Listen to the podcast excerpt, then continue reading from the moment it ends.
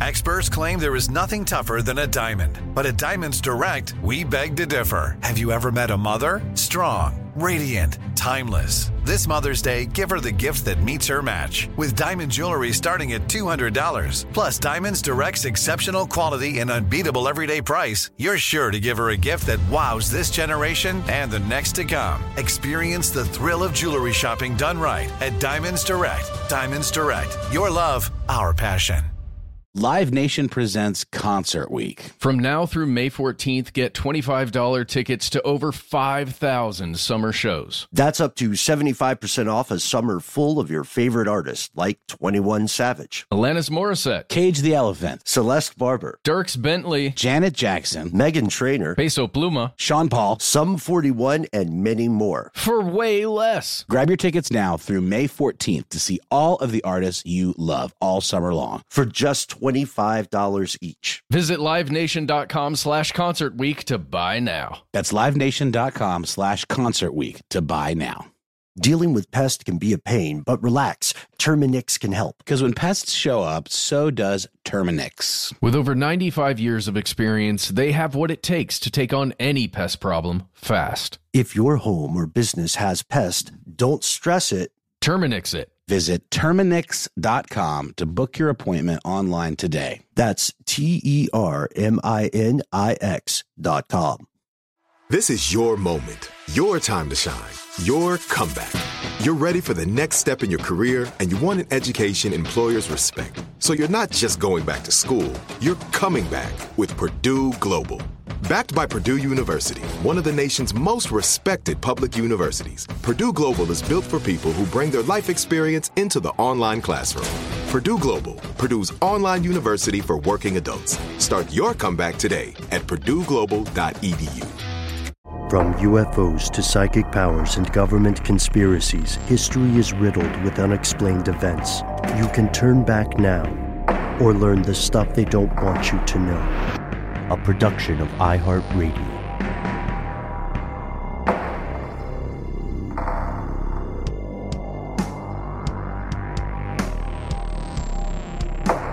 Hello, welcome back to the show. My name is Matt. My name is Noel. They call me Ben. We are joined as always with our super producer, Paul Mission Control Decant. Most importantly, you are you, you are here, and that makes this stuff they don't want you to know. It is the second episode in our two part series on the secrets of the founding fathers, a subject uh, that's been on the minds of many people for a number of centuries now. Uh, in our previous episode, we talked a lot about dead presidents, not the not the hip hop group that we're all big fans of, but the uh, the the actual presidents of the U.S.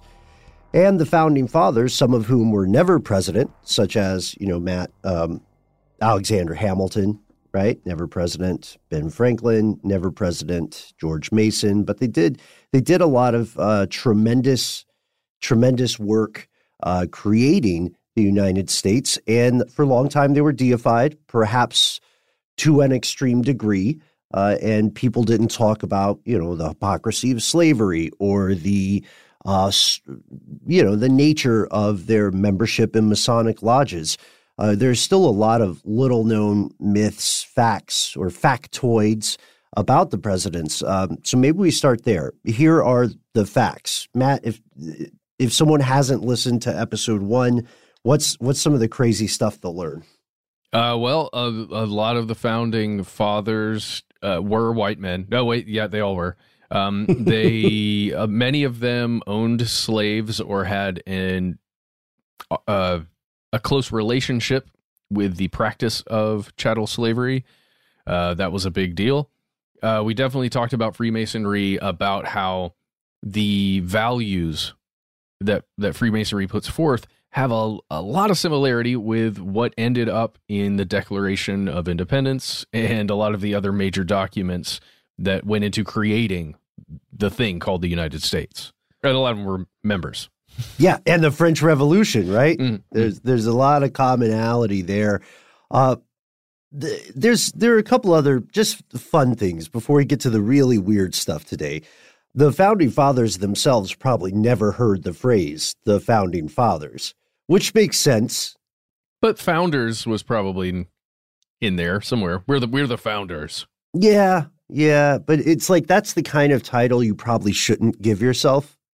You know what I mean? Uh, but yeah, they probably they probably did say that.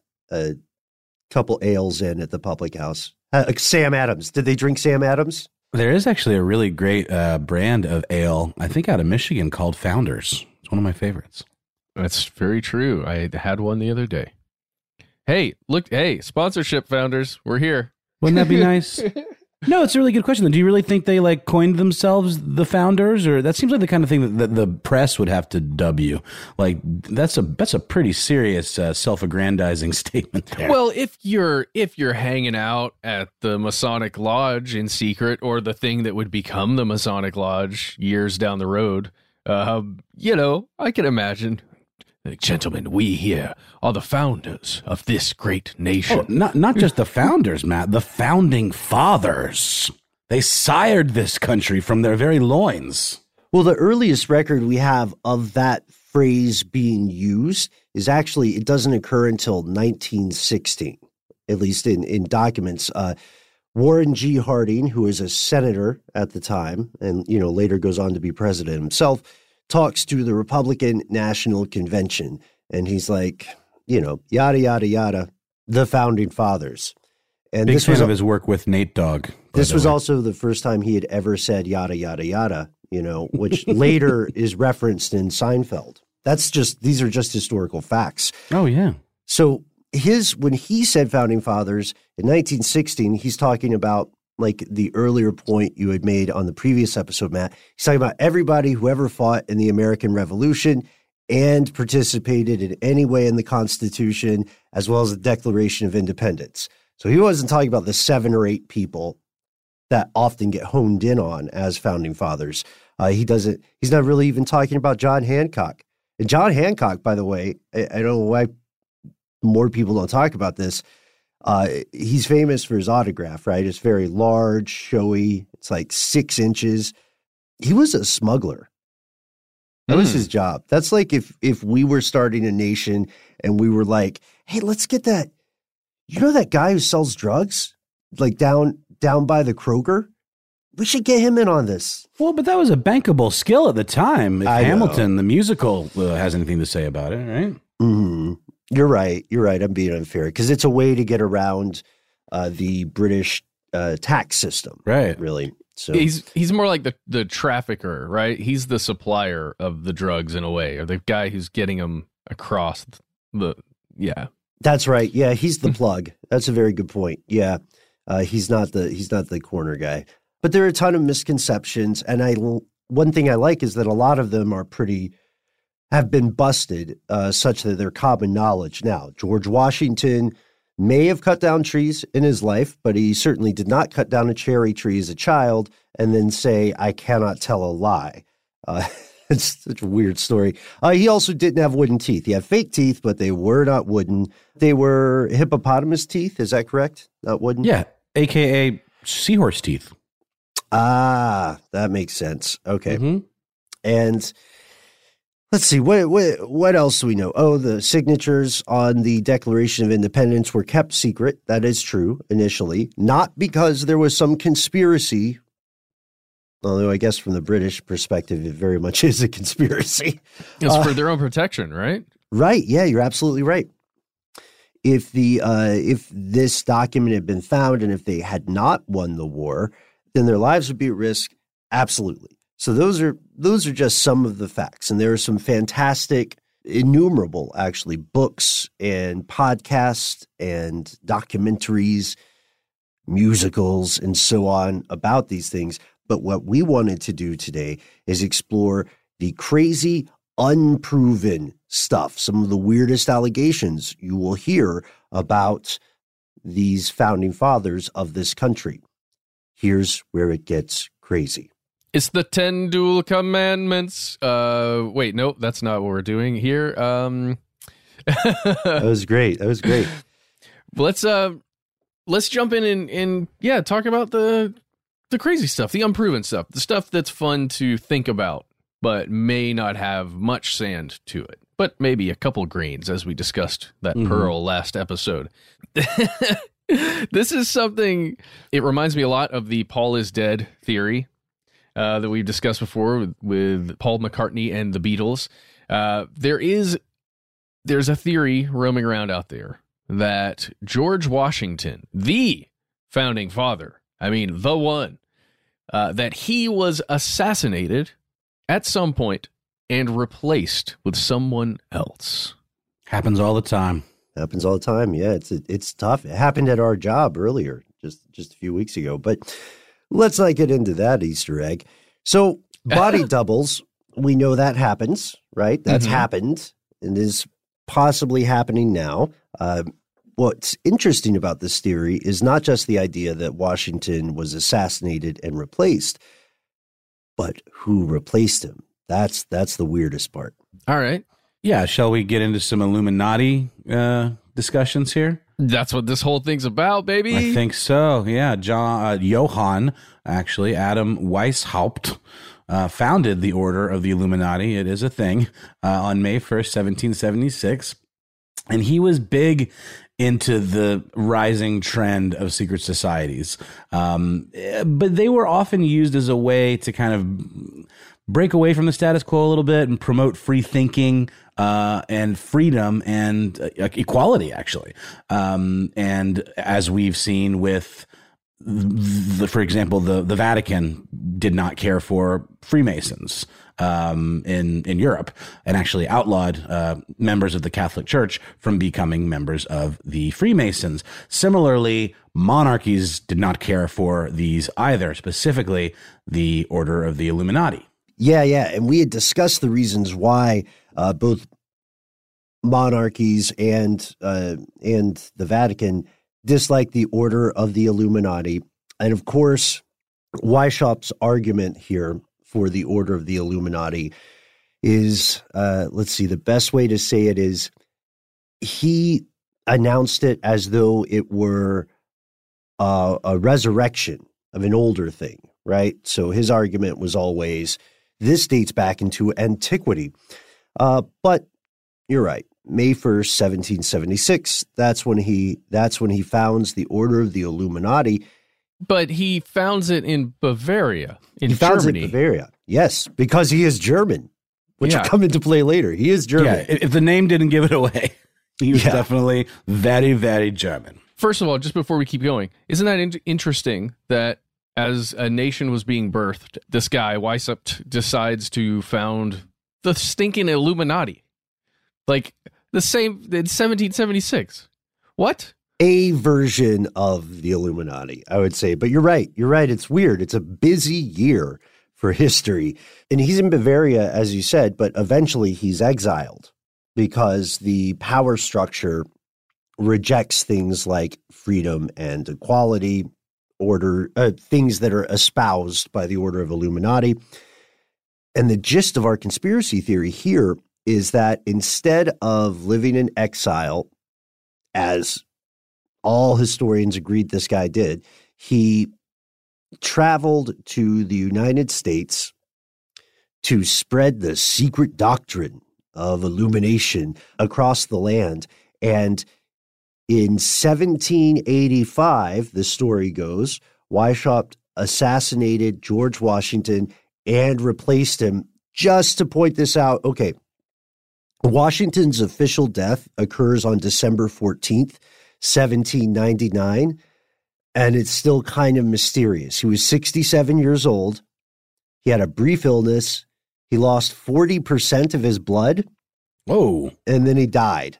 I'm sorry. In a uh, 21 hour period. How have I never heard of this before? Forty percent of his blood was he being like bloodlet, like as like a remedy to cure what ailed him? It's what happens when you get assassinated, dude. You lose at least 40% of your blood. At least. I thought he was, he might have been in on the blood trade. You know what I mean? And somebody No, came to collect. Ben, I, I don't want to mistake you. You're saying these are the circumstances of his actual death, or these are the purported circumstances of his supposed death? Actual death. So- actual death. Yeah. Right. So he was he fell ill and died over a 21 hour period in 1799 uh, because He was being bled. It was a common medical practice. Okay. Not super successful medical practice, but super Ugh. common.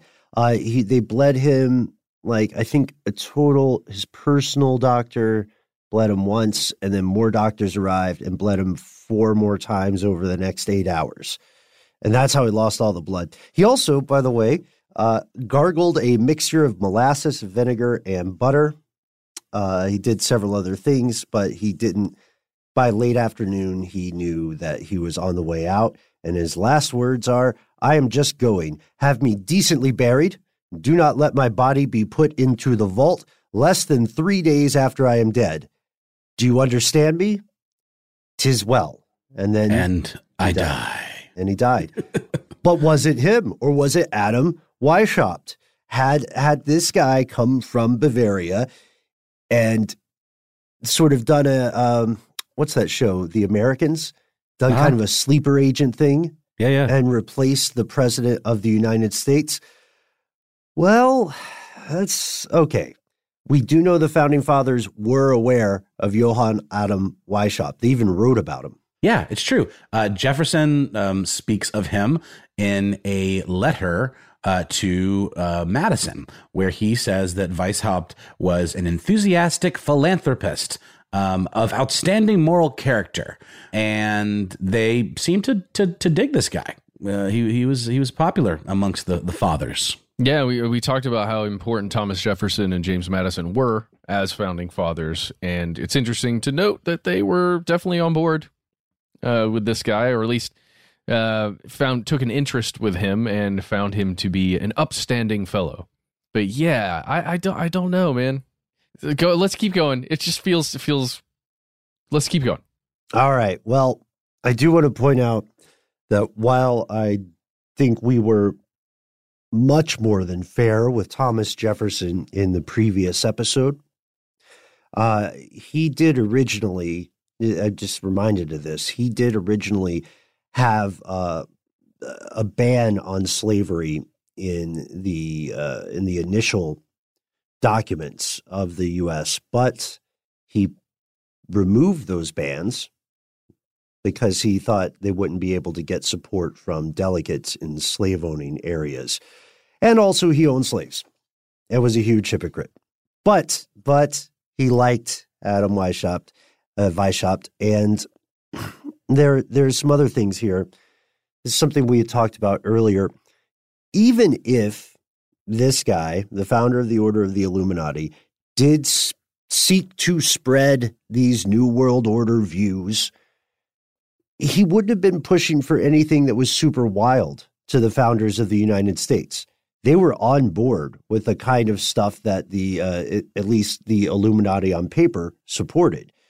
Like the values have a lot in common with Masonry self determination, freedom from religious dogma, etc. If anything, the Illuminati is just a little more extreme on the religion stance.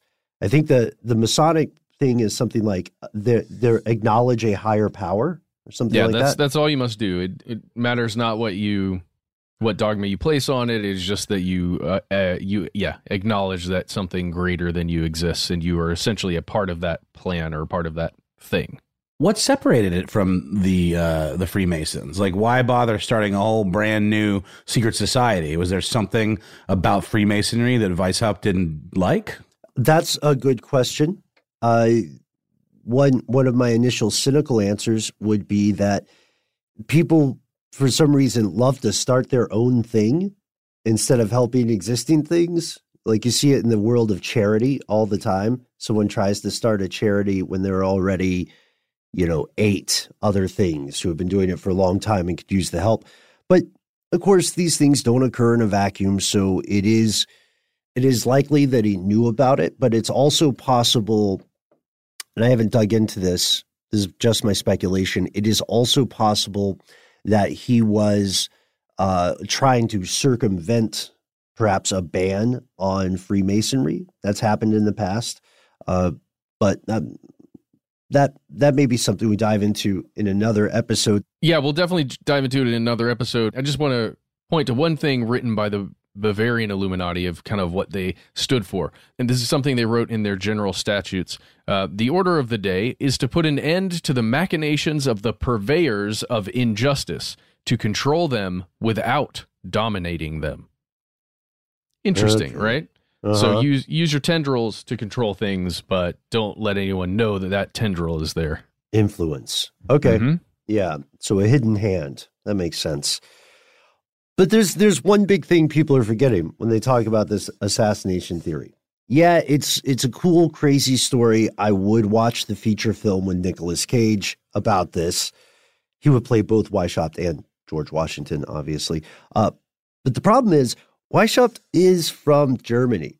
He has a very thick, noticeable German accent. This is attested in other contemporary writings. It's like thicker than a bowl of oatmeal. Shout out to anyone who gets the reference. If we are being charitable, it is highly unlikely that this guy would have been able to kill George Washington, you know, put on the wig or whatever, and seamlessly slip into that character. People would have noticed because he talked to people. You know what I mean? He wasn't emailing folks. So I, I, I would say this is not true. But there's a crazy thing we're going to explore, even crazier than this, that is absolutely true and should terrify you. We'll get to it after a word from our sponsor.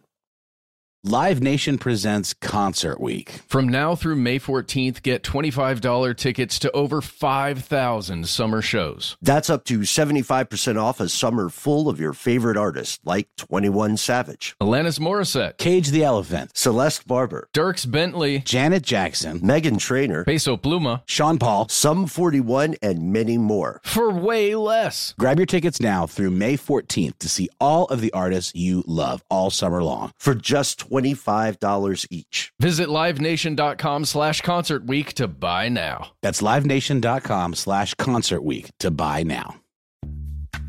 Snagajob is where America goes to hire, with the deepest talent pool in hourly hiring. With access to over 6 million active hourly workers, Snagajob is the all in one solution for hiring high quality employees who can cover all your needs.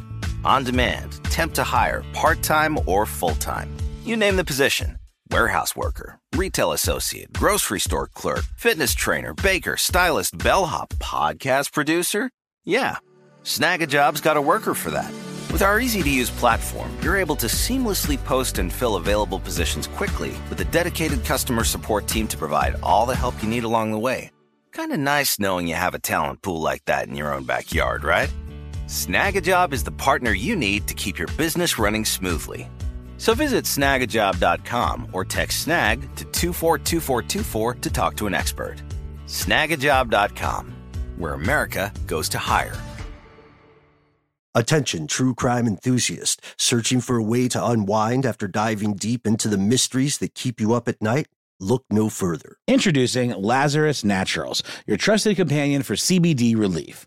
With a commitment to transparency, Lazarus Naturals oversees every step from farm to doorstep, ensuring purity and quality you can trust. Visit LazarusNaturals.com today and discover how CBD can help you decompress and recharge for your next investigation. That's LazarusNaturals.com. Lazarus Naturals, your partner in unraveling the mysteries of true crime. Not available in Idaho, Iowa, or South Dakota.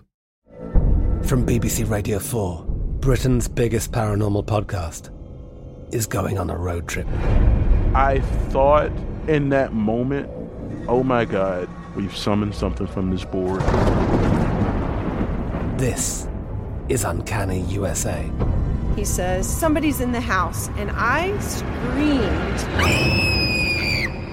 Listen to Uncanny USA wherever you get your BBC podcasts, if you dare.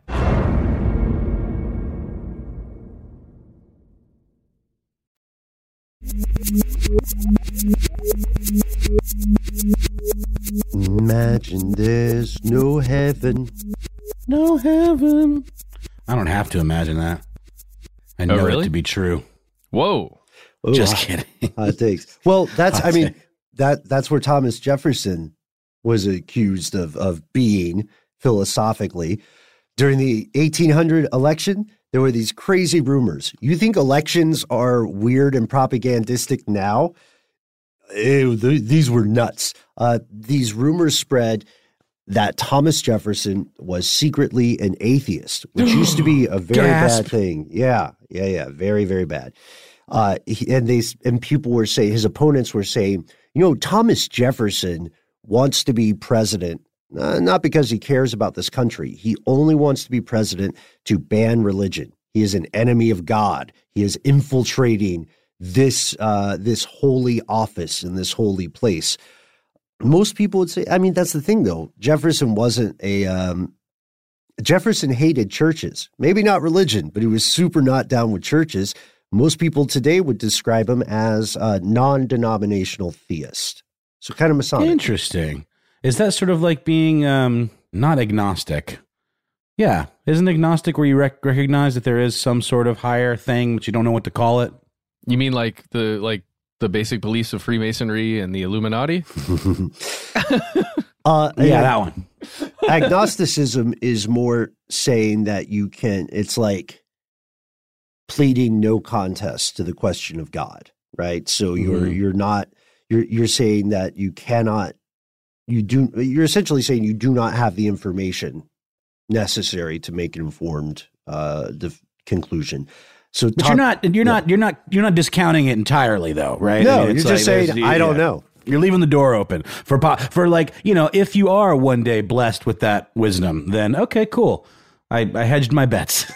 I think that yeah. What do you think? Do you think agnostics, if at the, when they meet Saint Peter at the gates, you think they get a pass? You think they get in?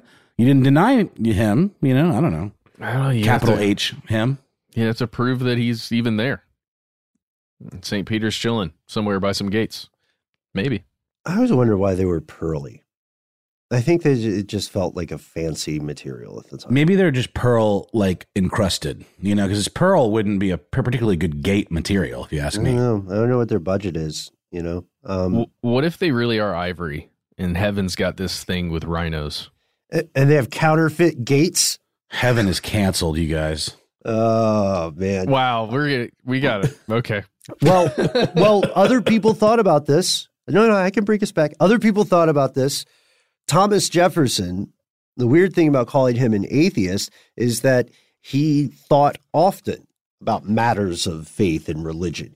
He wrote what's called the Jefferson's Bible in a stunning display of humility. Uh, and it's uh, the Jefferson Bible is well, it's called. I think the official title is "The Life and Morals of Jesus of Nazareth," and there are no copies around today.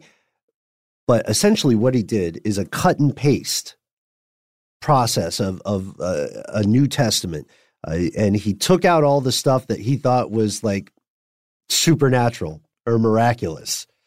So it's just Jesus Christ as a good and normal dude doing good and normal things. So that's the kind. He also was like a um, what is it? He believed in a watchmaker god. The idea that there is some divine force that sets reality or realities in motion, and just sort of you know called it a day, and the rest is up to us. These are radical and highly offensive ideas to a lot of people, but they're still not as bad as being an atheist and becoming the president. I mean, you would be hard pressed to be an atheist and win the election now in 2020. So, how did he respond to this, these accusations? He did what every politician does uh, since him because it worked out for him. Uh, you play along, you kind of cave a little bit.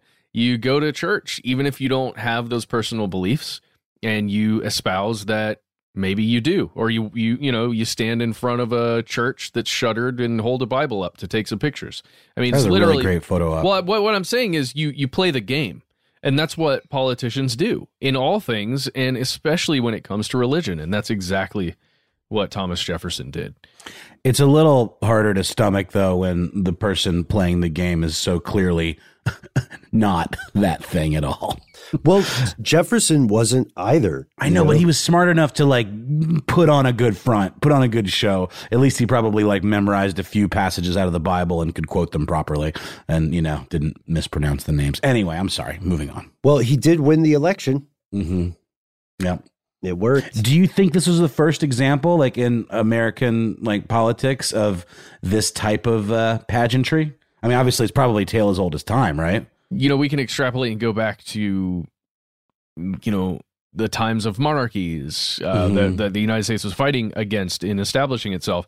We Ben and I talked about it a little bit last episode, just about the the control structures of that, how control is maintained, and the way you control people is by like the Illuminati wanted to, the Bavarian Illuminati and and Weishaupt, you control through influence, through structures and institutions like churches. That's a tough thing to square, especially if you're a believer or like a true believer.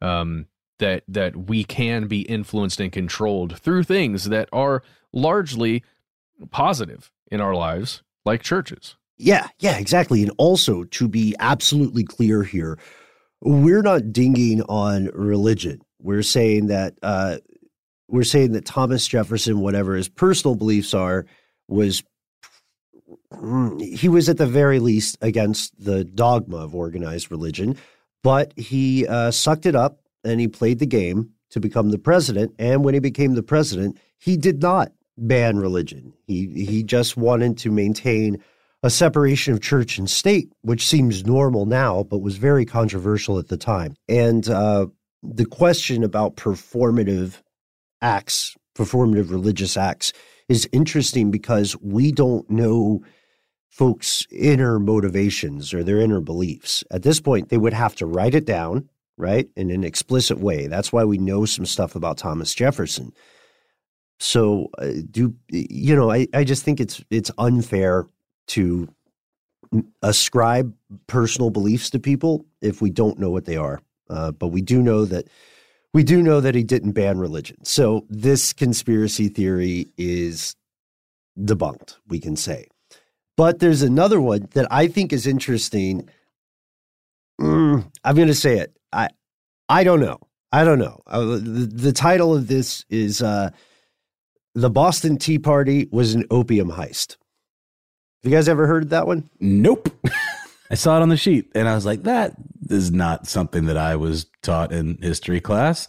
What's the deal? It involves another secret society, this time the Sons of Liberty, Mm-hmm. the precursor of the Sons of Anarchy. And the Boston Tea Party really set off on December 16th, 1773, three years there before the official founding of the U.S. And this was um, it was a protest, right? It was, I guess you could say, an attack. In a way, it was. Yeah, it was an attack, um, and it's known as the Boston Tea Party. This was a response, as we've talked about on this show before. I think maybe we haven't gone into full detail, but there's this thing called the Tea Act, eh, which had to do with imports uh, of tea from China, and it was this thing that we have for sure talked about on this show the British East India Company.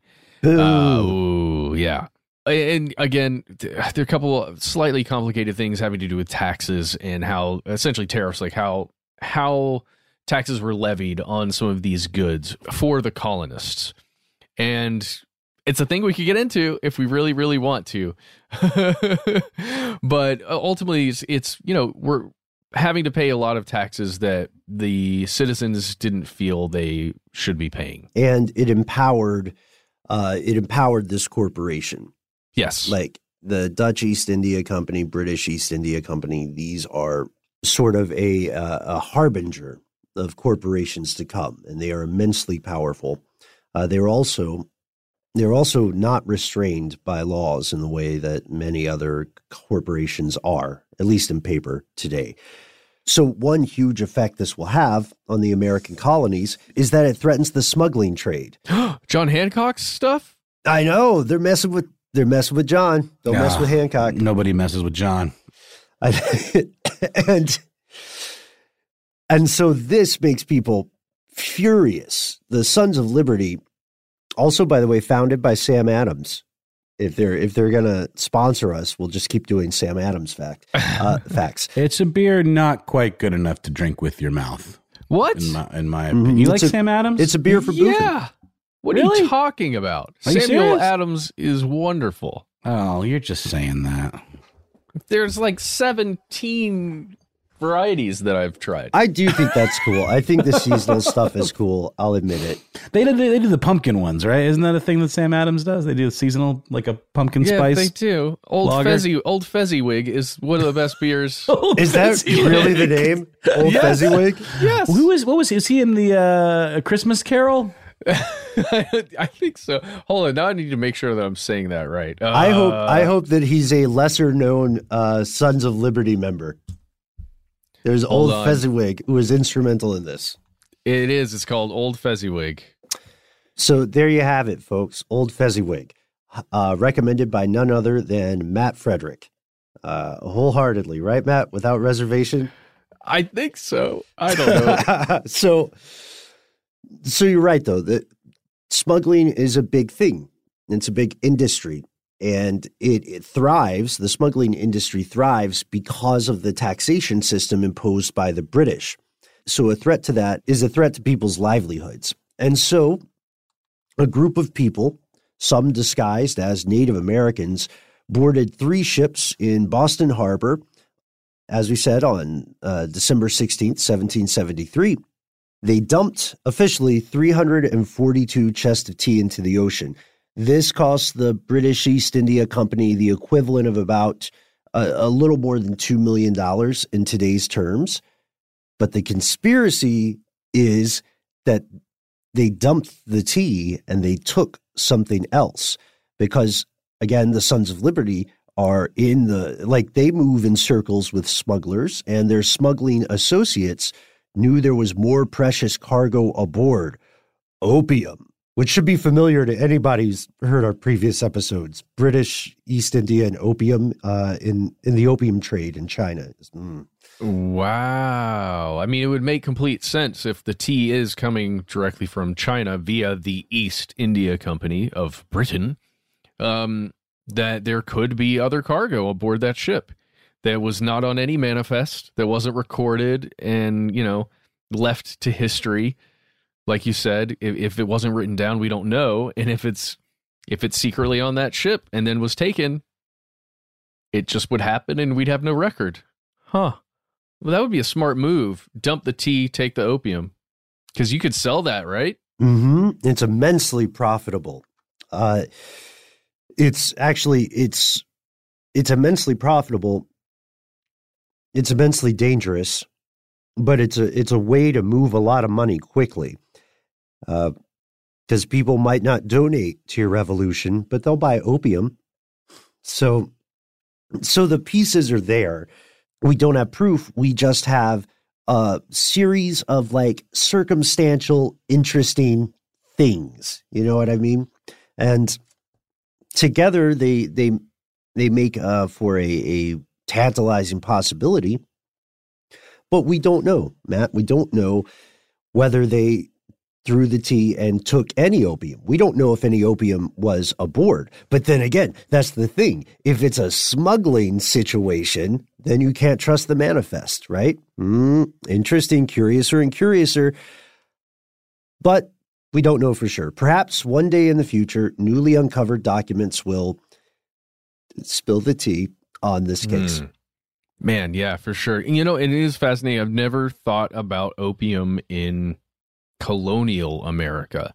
I know that the United States, after it was founded, I mean, I want to, I want to probably, I think it's about hundred years after America was founded. There was quite a bit of an opium crisis uh, in the United States because it was, you know, it was a medicinal thing at the time that doctors would carry with them and would give you a tincture of it essentially if you required it.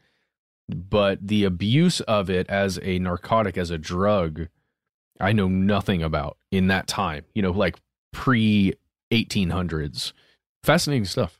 Yeah, and, you know, I, I think we're not taught uh, a lot about the U.S. relationship with opium.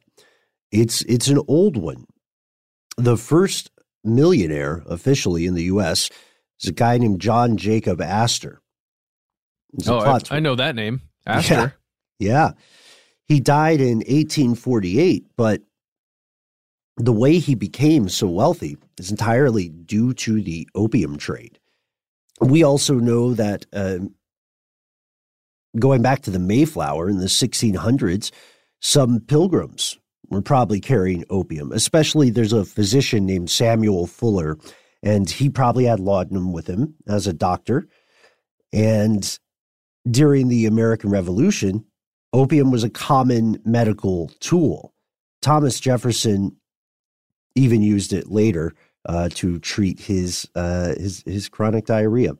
But it would not be unusual to see opium in the in colonial America. Would this be opium that you would smoke, or was it essentially just like laudanum was like a tincture, right? Or like you could even put it on a rag, right? Or yeah, you know, I I can I can only really speak to medicinal stuff. Um, we know that people were grow- like Thomas Jefferson even ended up growing poppies in Monticello. Eventually, opium or opiates became a common ingredient in multiple products. Uh, in in like I, I, would say more the 1800s or so, but. Mm-hmm. But I don't know. I don't know about recreational use in particular. So we would have to have more proof of something for the opium heist to work. So instead of saying this is debunked, although it kind of is, instead of saying this is true, which you don't have proof for, I want to pitch it to you guys as a film. The the Boston opium heist. This is good. This is a good idea. You shouldn't pitch this on the podcast. this is a really good idea. well, we get like a Ocean's Eleven kind of vibe, an ensemble heist film. Yeah. Uh, and then you, in order to get France's support, it's something that greases the wheels, like a shipment of opium. There we go. Conspiracy. I love it. I love it. But it is not true. We're going to pause for a word from our sponsor. And when we return, we will tell you a conspiracy theory that is very true and very disturbing and should kind of scare you. Live Nation presents Concert Week. From now through May 14th, get $25 tickets to over 5,000 summer shows. That's up to 75% off a summer full of your favorite artists like 21 Savage, Alanis Morissette, Cage the Elephant, Celeste Barber, Dierks Bentley, Janet Jackson, Meghan Trainor, Peso Pluma, Sean Paul, Sum 41, and many more. For way less. Grab your tickets now through May 14th to see all of the artists you love all summer long. For just $25 each. Visit livenation.com slash concert week to buy now. That's livenation.com slash concert week to buy now. Snagajob is where America goes to hire, with the deepest talent pool in hourly hiring. With access to over 6 million active hourly workers, Snagajob is the all in one solution for hiring high quality employees who can cover all your needs. On demand, temp to hire, part time or full time. You name the position warehouse worker, retail associate, grocery store clerk, fitness trainer, baker, stylist, bellhop, podcast producer? Yeah, Snagajob's got a worker for that. With our easy to use platform, you're able to seamlessly post and fill available positions quickly with a dedicated customer support team to provide all the help you need along the way. Kind of nice knowing you have a talent pool like that in your own backyard, right? Snagajob is the partner you need to keep your business running smoothly. So visit snagajob.com or text snag to 242424 to talk to an expert. Snagajob.com, where America goes to hire. Attention, true crime enthusiast, searching for a way to unwind after diving deep into the mysteries that keep you up at night? Look no further. Introducing Lazarus Naturals, your trusted companion for CBD relief. With a commitment to transparency, Lazarus Naturals oversees every step from farm to doorstep, ensuring purity and quality you can trust. Visit LazarusNaturals.com today and discover how CBD can help you decompress and recharge for your next investigation. That's LazarusNaturals.com. Lazarus Naturals, your partner in unraveling the mysteries of true crime. Not available in Idaho, Iowa, or South Dakota. I'm Katya Adler, host of The Global Story.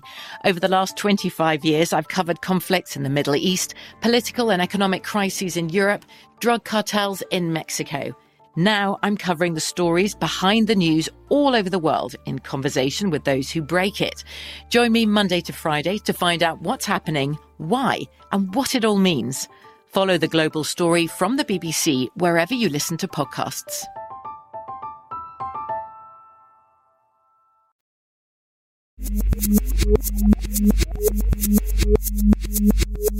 All right, we're back. So imagine, fellow conspiracy realists, you are with us in, as Matt said, the room where it happens.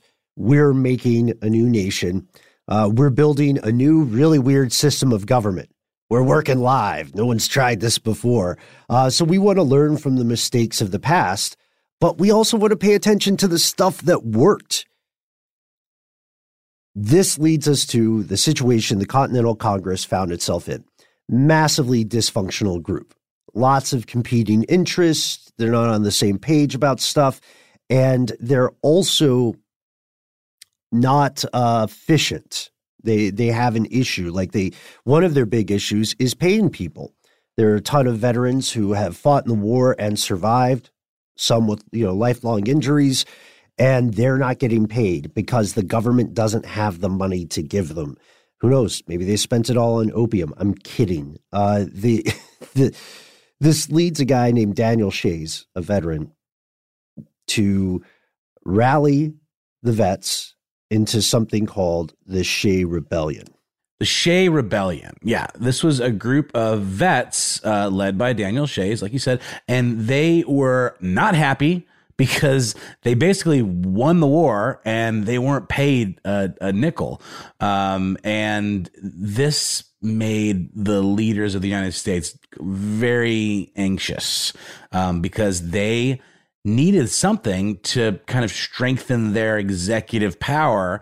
And the most powerful executive position they knew of was a king. And they, you know, certainly were not trying to style themselves in the image of a king. That was sort of the whole point. Um, but John Adams actually wrote, uh, quote, hereditary monarchy or aristocracy are the only institutions that can possibly preserve the laws as well as um, you know they were not huge proponents of the idea of unbridled democracy early on. Um, and this followed uh, his inauguration as vice president when he even designed a system that used something resembling a hereditary uh, monarchy, only it was a hereditary legislature. And he had the notion of appointing the president for life. Yeah. Well, I mean that's that's what they wanted, right? I mean, and think about what they just experienced with George Washington. I mean, he won the war, or with you know, with the help of everyone else, he won the war. That's my quotes. Um, and then he stayed in power for quite a while, and he was a, a considered a good leader. He was trusted by people and respected by people, and there was you know the rebellion, rebellions against him, and um, opinions against him were fairly good, I would say, across the board. Even the, even though, you know, he wasn't loved by everyone, he could keep people in line, and he had enough respect to do so. Yeah. So Shay's rebellion, of course, it's a terrifying thing to these guys because we're talking about around four thousand like battle trained and tested people who said, "Don't tread on me. We're not going to take it anymore." This this what what on earth were we fighting for, right? Uh, and they have valid claims, they have valid problems, so we have to crack down. This this might surprise a lot of people to learn that many founding fathers were so pro monarchy, but it should be even more surprising that these founding fathers conspired against the nation they had created, which was very anti-monarchy, right? A lot of the the um, what Pulp would call the common people. Uh, in 1786, the president of the Continental Congress, Nathaniel Gorham, decided they were going to pitch European royalty on becoming the king of the United States. So Gorham writes to Prince Henry, who is the younger brother of Frederick the Great, the Prussian king at the time. And in this letter, which is a real letter. It's lost now, but it, really happened. They invite Henry to go across the pond and become king of the United States of America. And they said, you know, you're gonna you're gonna be head of a constitutional monarchy. We've modeled it on the English system because that's what we understand. Is that not a little hypocritical? Uh, more than a little, yeah. But it's just odd that that was the solution and and maybe it was just to have a crown, someone you know have a crown and the money associated maybe to stave off uh, or in the power? I, I, I just don't understand the thinking maybe. And I, I personally need to do some more reading on it and i highly rec- recommend you listening do the same because that is a puzzling concept. Well i also don't understand I, I didn't realize that there was such a like you know focus on a monarchy esque form of government, considering that this was all a product of rebelling against a monarchy. And, you know, Ben, to your point, the idea, I know how you hate, you know, political dynasties, which at the end of the day are sort of a modern form of monarchy, you know, by a different name, but it functions very much the same. Um, not to mention the idea of like Supreme Court justices that are appointed for life. We do have some things that resemble some of those, you know, uh, forms of government. And considering that all of this again was like a rebellion against those systems, I think it's fascinating that there was such a, you know, early push towards making it a lot like the thing they had rebelled against. Right, right. That's that's the issue. It should bother you if you live in the U.S. The only reason we don't have a king now uh, is because of what Henry said. To be blunt about it, Henry turned down the job. That's why we didn't end up with a king. He was invited to be king, and he said, I'm good. I know what Americans do to kings. So actually, we have the quote. He said, The Americans have shown so much determination against their old king that they would not readily submit to a new one. Smart guy. So the delegates in Philadelphia went to their plan B. And today we call that plan B the U.S. Constitution. Yay. That's ridiculous. No, that's good. Uh, wow, that's wow. I did not know this, Ben. Thank you. so very close uh, yeah. to to uh, becoming the thing it sought to destroy. But but you have to just remember. I mean, just to give these, you know, the people we're talking about here, and and Adams and all these guys a little benefit of the doubt uh, they're trying to figure out a way to have a strong leader that that as you said the quote common people would would respect and kind of bow to without actually having to bow if that makes sense. And like you said this is these are the systems they knew before. This is what worked before. Just because they didn't like having a king all the way across an ocean dictating what they had and had to do and couldn't do maybe there was a desire to have someone like that or a power structure like that just that would be on the land which they occupied. I don't know. I don't yeah no i think you're making a really good point. Maybe it's saying we'll have a monarchy because we know they work but we'll have one that is our monarchy right? Uh something where we we'll have just get frederick the great's offspring. Yeah yeah yeah yeah. And then maybe we'll get support from the Prussians or something. Uh, but these kind of machinations happen all the time, right? In the, these sorts of uh, calculations. That's why that leads us to another interesting one: the Boston Massacre, 1770, March 5th. You've heard the name. It's a uh, it's an altercation that leads to that that kind of becomes a uh, a spark that ignites a larger flame. An angry mob surrounds a sentry and they start talking trash to him. Whatever, picture whatever the colonial American version of trash talking is. You know what I mean? They're like, you smell of laudanum. I don't know. And they, uh, and thanks, man.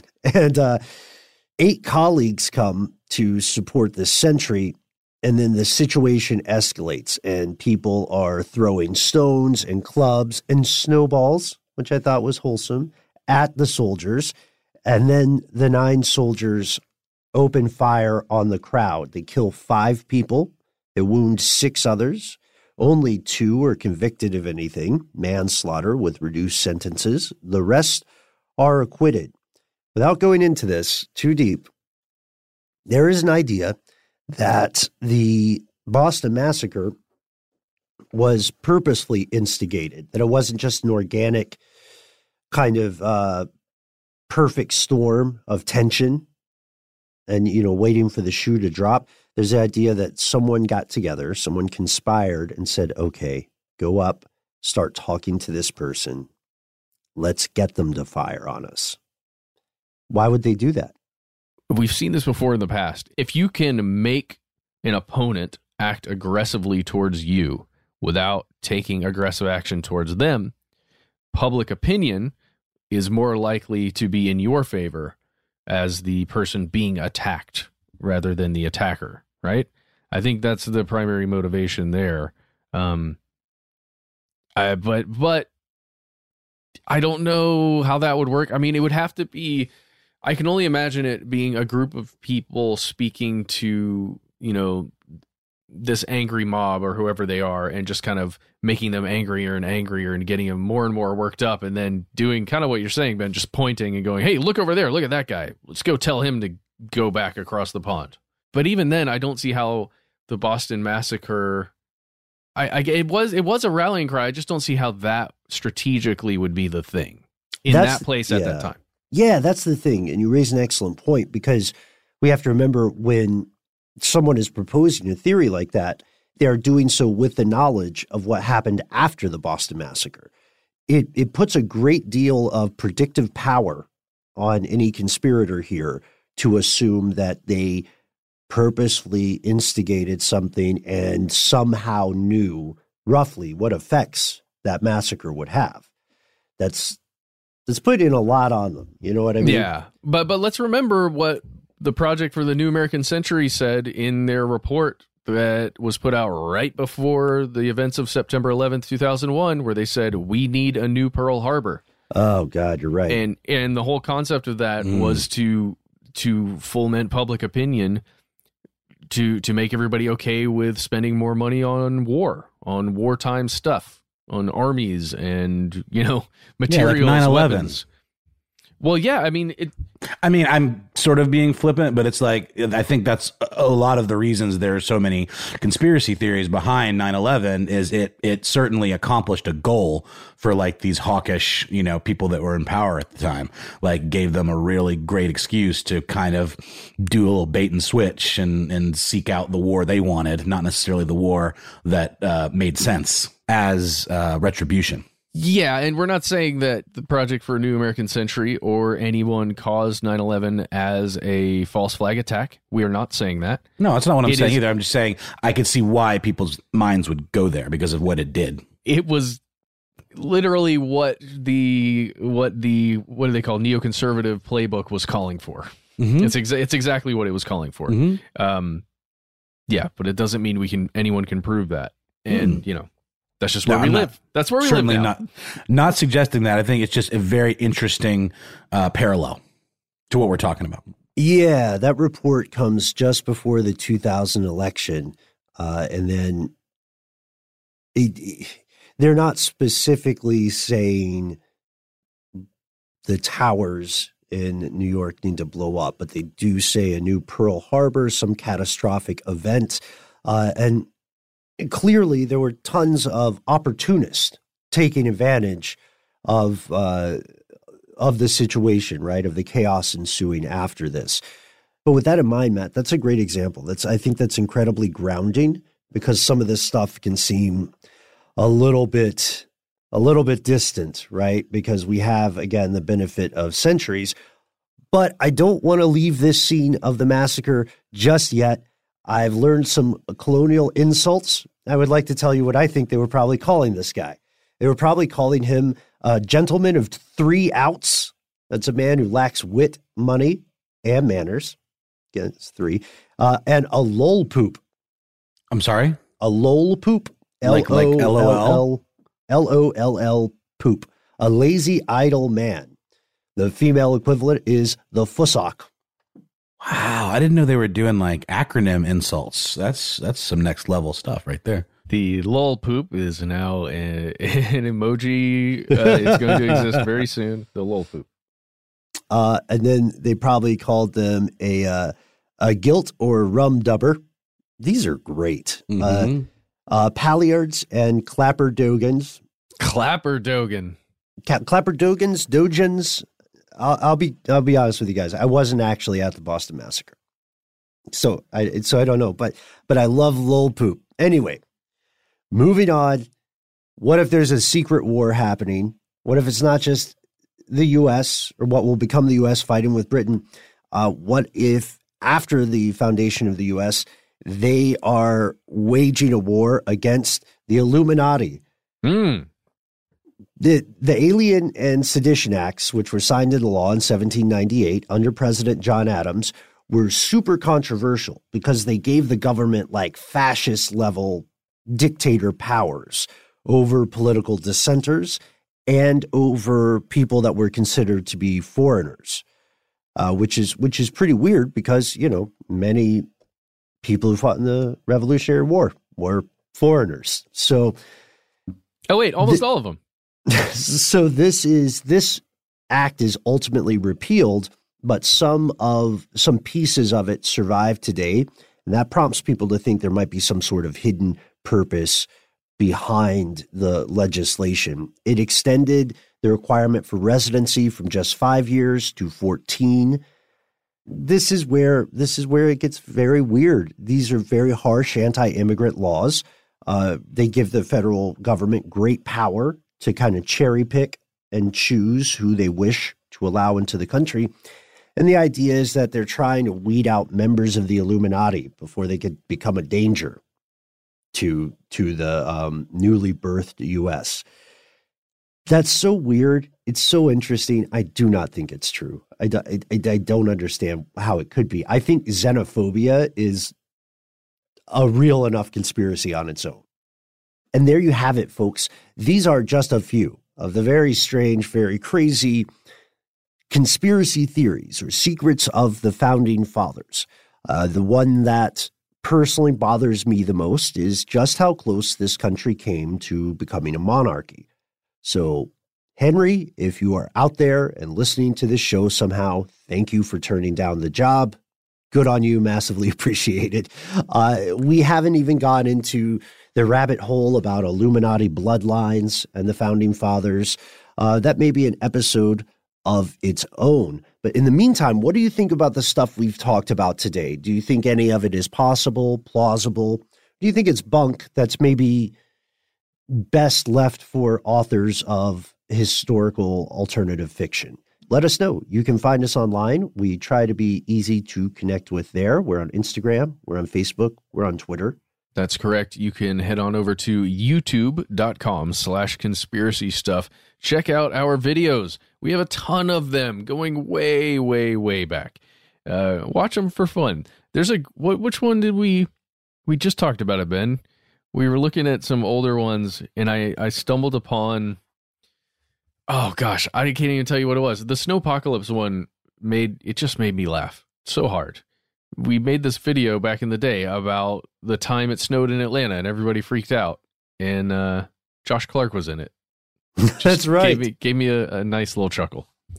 I, I totally forgot. Uh, I totally forgot about that one, but that that actually held up. I think I actually appeared in one of those videos, maybe two, but I had a really bad haircut at the time. So if you want to see me with a bad haircut, uh, do a little digging. It's called it's, it's, it's called there. the meeting. Check out that one. That's what the is video that, is titled. Is that the one with my bad haircut? Uh no, no, you have a great no, no. haircut. Oh, thanks, bud. Appreciate that. Mm-hmm. You can also call us should uh, you prefer that to social media. We are 1 833 STD Uh, you will hear a message and you will have three minutes that entirely belong to you. Do what you will with them. Leave us suggestions, leave us feedback. And most importantly, on that one, let us know if it's okay to use your name and voice on air. And if you don't want to do any of that, um, why not head on over to Apple Podcasts? This is a thing you could do. Uh, you could leave a review for the show, um, preferably a good one. But you know, we we value uh, constructive feedback. Leave some of that too. Uh, it helps people discover the show and boosts it in the rankings. So that's always helpful. Um, and you know, we hope you do that. But if you don't, you can do a combination of these things. It's not like mutually exclusive. Uh, you can send us an email. We are conspiracy at iHeartRadio.com.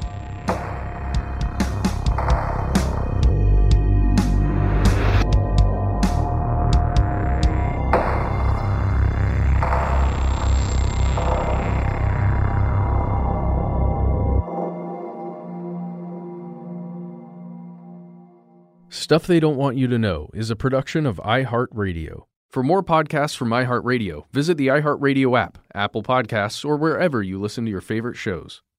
Live Nation presents Concert Week. From now through May 14th, get $25 tickets to over 5,000 summer shows. That's up to 75% off a summer full of your favorite artists like 21 Savage, Alanis Morissette, Cage the Elephant, Celeste Barber, Dierks Bentley, Janet Jackson, Meghan Trainor, Peso Pluma, Sean Paul, Sum 41, and many more. For way less. Grab your tickets now through May 14th to see all of the artists you love all summer long. For just $25 each. Visit livenation.com slash concert week to buy now. That's livenation.com slash concert week to buy now. I'm Katya Adler, host of The Global Story. Over the last 25 years, I've covered conflicts in the Middle East, political and economic crises in Europe, drug cartels in Mexico.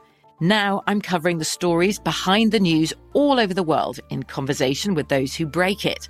Join me Monday to Friday to find out what's happening, why, and what it all means. Follow the global story from the BBC wherever you listen to podcasts.